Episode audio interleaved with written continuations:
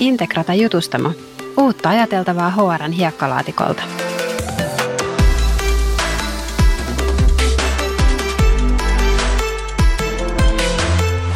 Tervetuloa Jutustamon linjoille. Minä olen integratalainen HR-asiantuntija Laura Paronen ja co-hostina toimii tänään integratalainen kaimani Laura Huhtiniemi. Vieraana meillä on Laas Company toimitusjohtaja Johanna Pystynen. Integrata jutustamassa jutellaan kasvukulttuurista. Podien pituus on noin 20 minuuttia, jotta näihin kissaristeisiin ehtii kaikki varmasti osallistua. Vieraina meillä on muun muassa Integratan asiakkaita, integratalaisia ja yrityskulttuurikonkareita. Jutustamoa kuuntelemalla saat uusia ideoita, miten asioita voi ajatella ja tehdä toisin. Tänään me jauhetaan osaamisen kehittämisestä.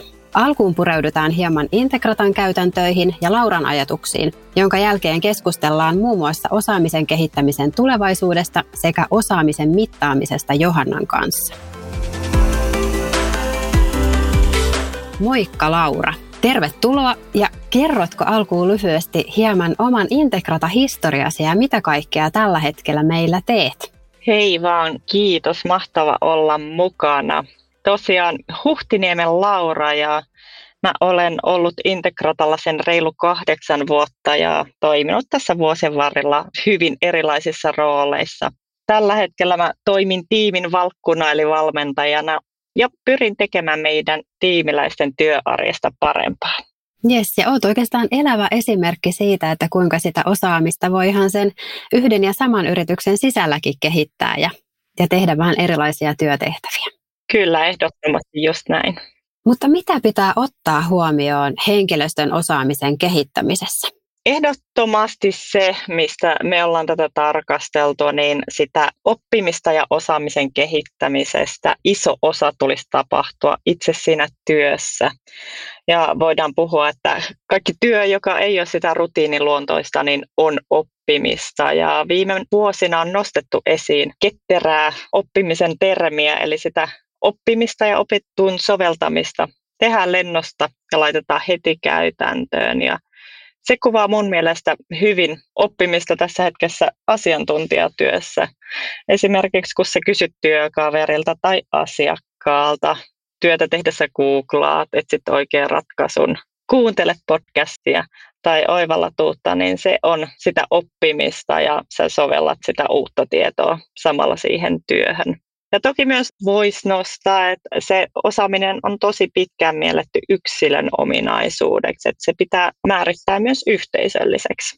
Kyllä, ja tota, jos mietin tämä niinku pistemäinen osaamisen kehittäminen, ja toi kun sanoit, että se pussimatkalla kuuntelee vaikka jotain podcastia, että kuinka helppoa se nykyään on, vaikka tietoa on tosi paljon, mutta kuitenkin niitä tapoja on myös tullut paljon uusia, jotka sopii tähän päivään.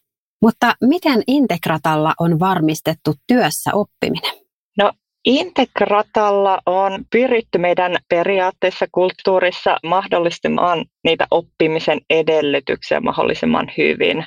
Esimerkkinä, no tärkeimpänä juttuna varmasti kokeilut, että tunne siitä, että meillä saa kokeilla ja mokata ja se on ok. Että se uuden oppiminen ja kehittäminen on turvallista.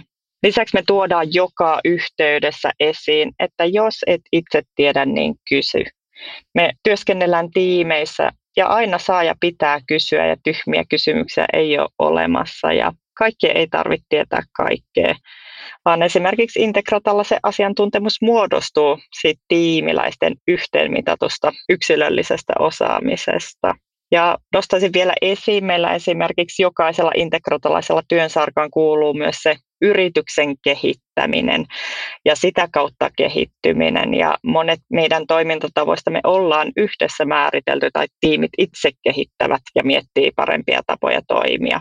Esimerkiksi kun me lähdettiin muutama vuosi sitten miettimään meidän osaamisen kehittämistä, niin me koottiin halukkaat yhteen ja pohdittiin ja mietittiin ja erityisesti siinäkin se matka oli opettavainen. Ja siitä syntyi meidän osaamisen kehittämisen konsepti ohittama, jonka alle sitten näitä meidän osaamisen kehittämisen toimenpiteitä on kerätty. Ja toki meille integrotalaisille ihan huikea opin paikka on meidän kasvu.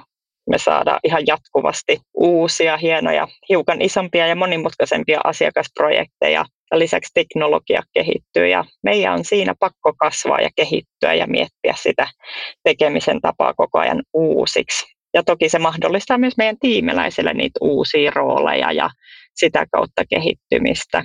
Ja toki pakko vielä mainita meidän perehdytysprosessi, joka sitten valmentaa siihen meidän työtapaa, oppimisen kulttuuri ihan siitä työsuhteen alusta. Ja me on pyritty mahdollisimman hyvin sit selvittämään näitä uuden henkilön osaamisia ja sitä kautta on helpompi lähteä asettamaan niitä tavoitteita ja lähteä viemään sitä osaamista oikeaan suuntaan. No kukas Integratalla sitten vastaa viime kädessä tästä niin osaamisen kehittämisestä? No kyllähän sen motivaation ja luontaisen uteliaisuuden pitää lähteä siitä tiimiläisestä itsestään. Ja iso osa on sitä työssä oppimista, mutta näitä tuetaan Integratalla esimerkiksi projektin retroilla, osaamiskeskustelulla, coaching-prosesseilla. Meillä EduHouse-portaalissa on avoinna useita koulutuksia tiimiläisille. Meillä on lukupiirejä Laassissa palveluita ulkopuolisia puhujia. Tässä nyt esimerkkejä. Ja ihan käytännössä, miten tapahtuu, niin esimerkiksi meidän uusi tiimiläinen Johanna koki, että tarvii kielikoulutusta, niin hän jakoi ajatuksen meidän osaamisen jakamisen kanavassa ja sitä kautta nousi iso joukko kiinnostuneita ja nyt meillä järkätään kielikoulutusta. Samoin meillä kävi tosi moni se Harvardin yliopiston onnellisuuskurssin ja siinä integratalaiset sitten yhdessä sparras toisia. Ja Voisi vielä kolmannen esimerkin mainita. Meillä on nostettu esille tätä meidän esimiehetöntä organisaatio- ja tekemisen tapaa, ja siihen ei ole aina helppo solahtaa, niin tällä hetkellä meillä on tämmöinen moniosainen integratalaisuustaidot valmennus menossa. Ja jos miettii sitä meidän osaamisen kehittämistä, niin kyllä siellä se lähtökohta on, että me nähdään tiimiläiset vahvasti myös yksilöinä kaikilla on ne erilaiset tarpeet ja tavoitteet, eikä me voida rakentaa yhtä tapaa näiden ratkaisemiseksi. Ja me ei olla esimerkiksi sovittu mitään budjettiaikarajaa, kuinka paljon osaamisen kehittämiseen kukakin saa käyttää.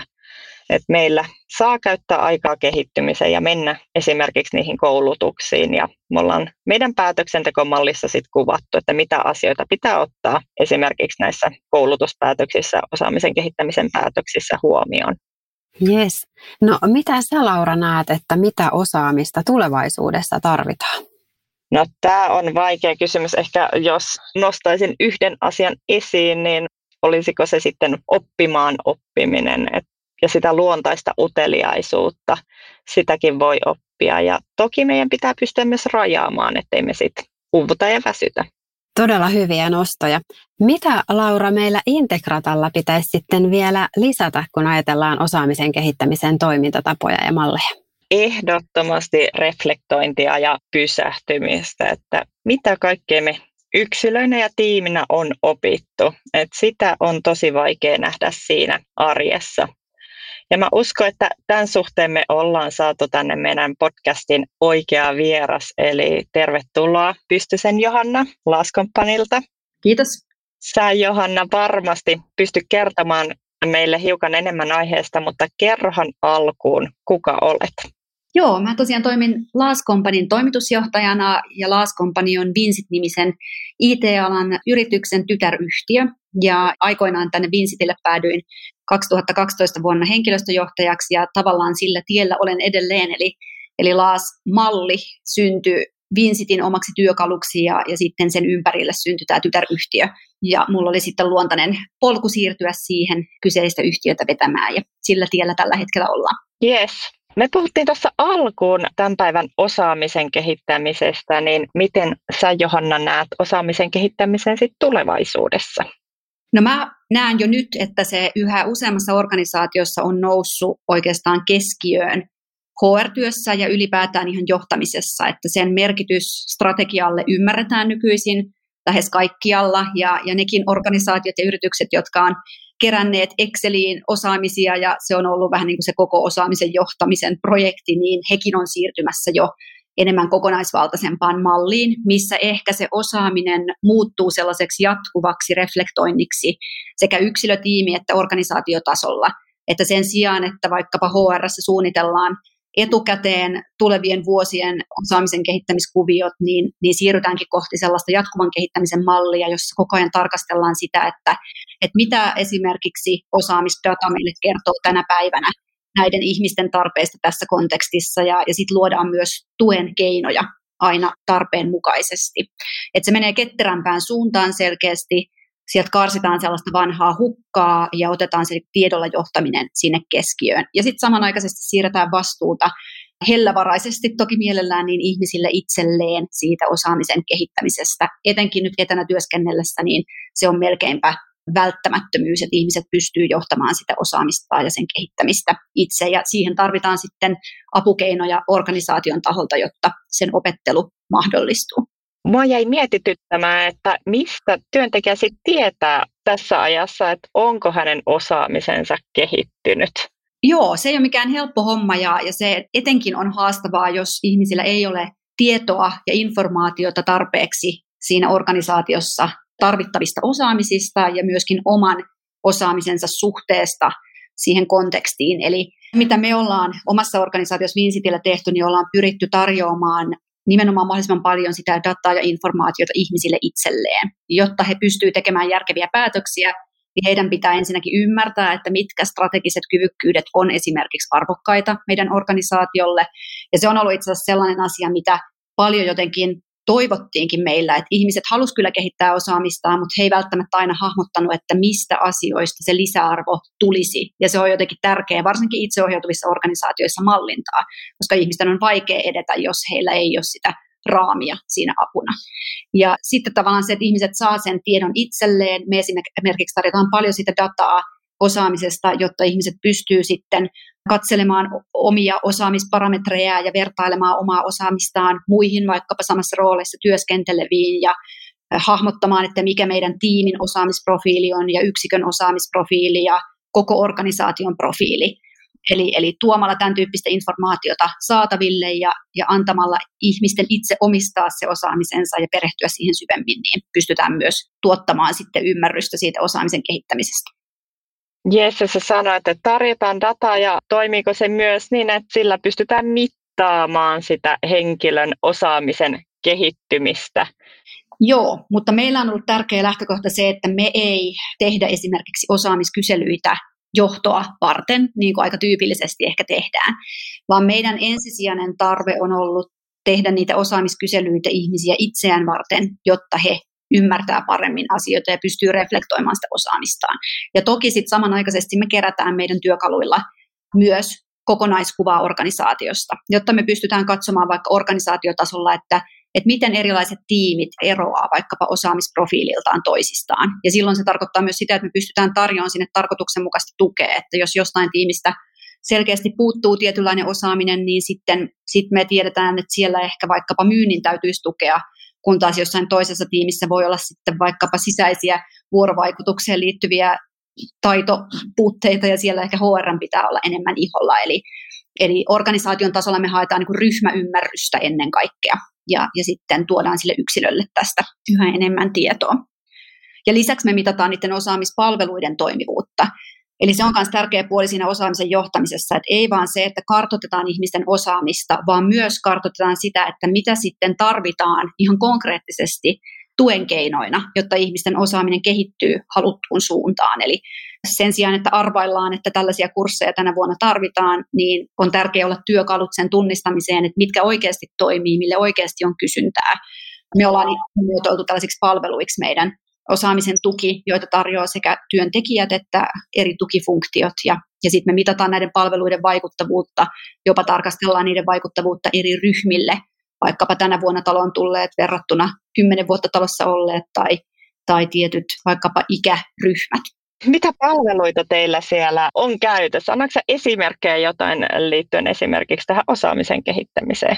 No joo, me ollaan yritetty olla aika luovia niiden suhteen, koska haluttu nimenomaan niin, että ne ei ole niitä niin kahden päivän kursseja, mihinkä meidän ihmiset ei ehdi osallistua, saati sitten sellaisia tuottaa toisilleen, vaan pikemminkin kannustettu siihen, että ne olisi konseptiltaan aika kevyitä ja mahdollisia siellä työpäivän aikana toteuttaa. Et me käytetään paljon vaikkapa havainnointia. Jos haluat lähteä oppia myymisestä, niin voit lähteä myyjän mukaan havainnoimaan asiakastapaamista ja sitä kautta oppia tunnin aikana paljon hiljasta tietoa asiasta, tai, tai meillä on jopa tällaisia niin vartin kahvihetkiä designerin kanssa, jossa on tarkoituksena vaan niin saattaa ihminen alkuun löytämään oikeat tietolähteet. Et me ehkä nähdään se osaaminen, ja mä ajattelen, että se on niin modernia osaamisen, ehkä johtamistakin, että nähdään osaaminen ei sellaisena päivä vuodessa tiedonsiirtoprosessina, vaan pikemminkin tällaisena jatkuvana kokemusten vaihtamisena ja, ja sen tiedon vaihtamisena ja ihmisten ohjaamisena oikean tiedon lähteille. Ja silloin siitä muodostuu tällaisia vähän ehkä luovempia palveluita, että pyritty viljelemään tämän tyyppistä ajattelua. Olipa hienosti sanottu, että jatkuvana kokemusten vaihtamisena ja sitähän se osaaminen nimenomaan on, vuorovaikutuksen tapahtuvaa kokemusta. Ja sitä on yllättävän paljon sitä osaamista, kun ihmiset alkaa miettimään ylipäätään, että mitä mä voin muille jakaa. Et ehkä perinteisesti työntekijät ja, ja ehkä niin kuin HR-johtokin on tottunut ajattelemaan sitä osaamista jonain siihen rooliin liittyvänä substanssiosaamisena.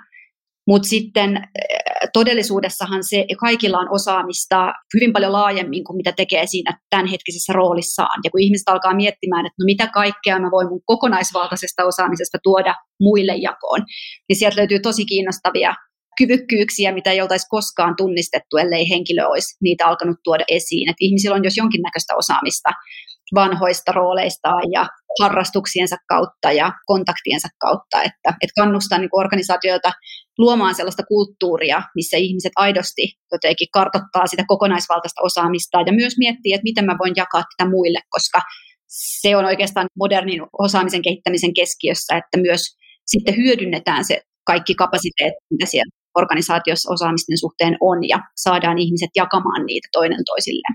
Kiitos, tämä oli erinomainen ja herättävä puheenvuoro. Kiitos Johanna paljon sulle, että sä pääsit meidän podcastiin vieraaksi. Kiitokset, oli ilo olla mukana. Kiitos myös Laura ja mun puolesta Johanna ja tietenkin kaikki jutusta mun kuuntelijat. Seuraavassa jaksossa me keskustellaan roboteista, boteista ja palkkahallinnon automatisoinnista, joten pysythän kuulolla. Integrata jutustamo. Uutta ajateltavaa HRn hiekkalaatikolta. Kiitos kun kuuntelit.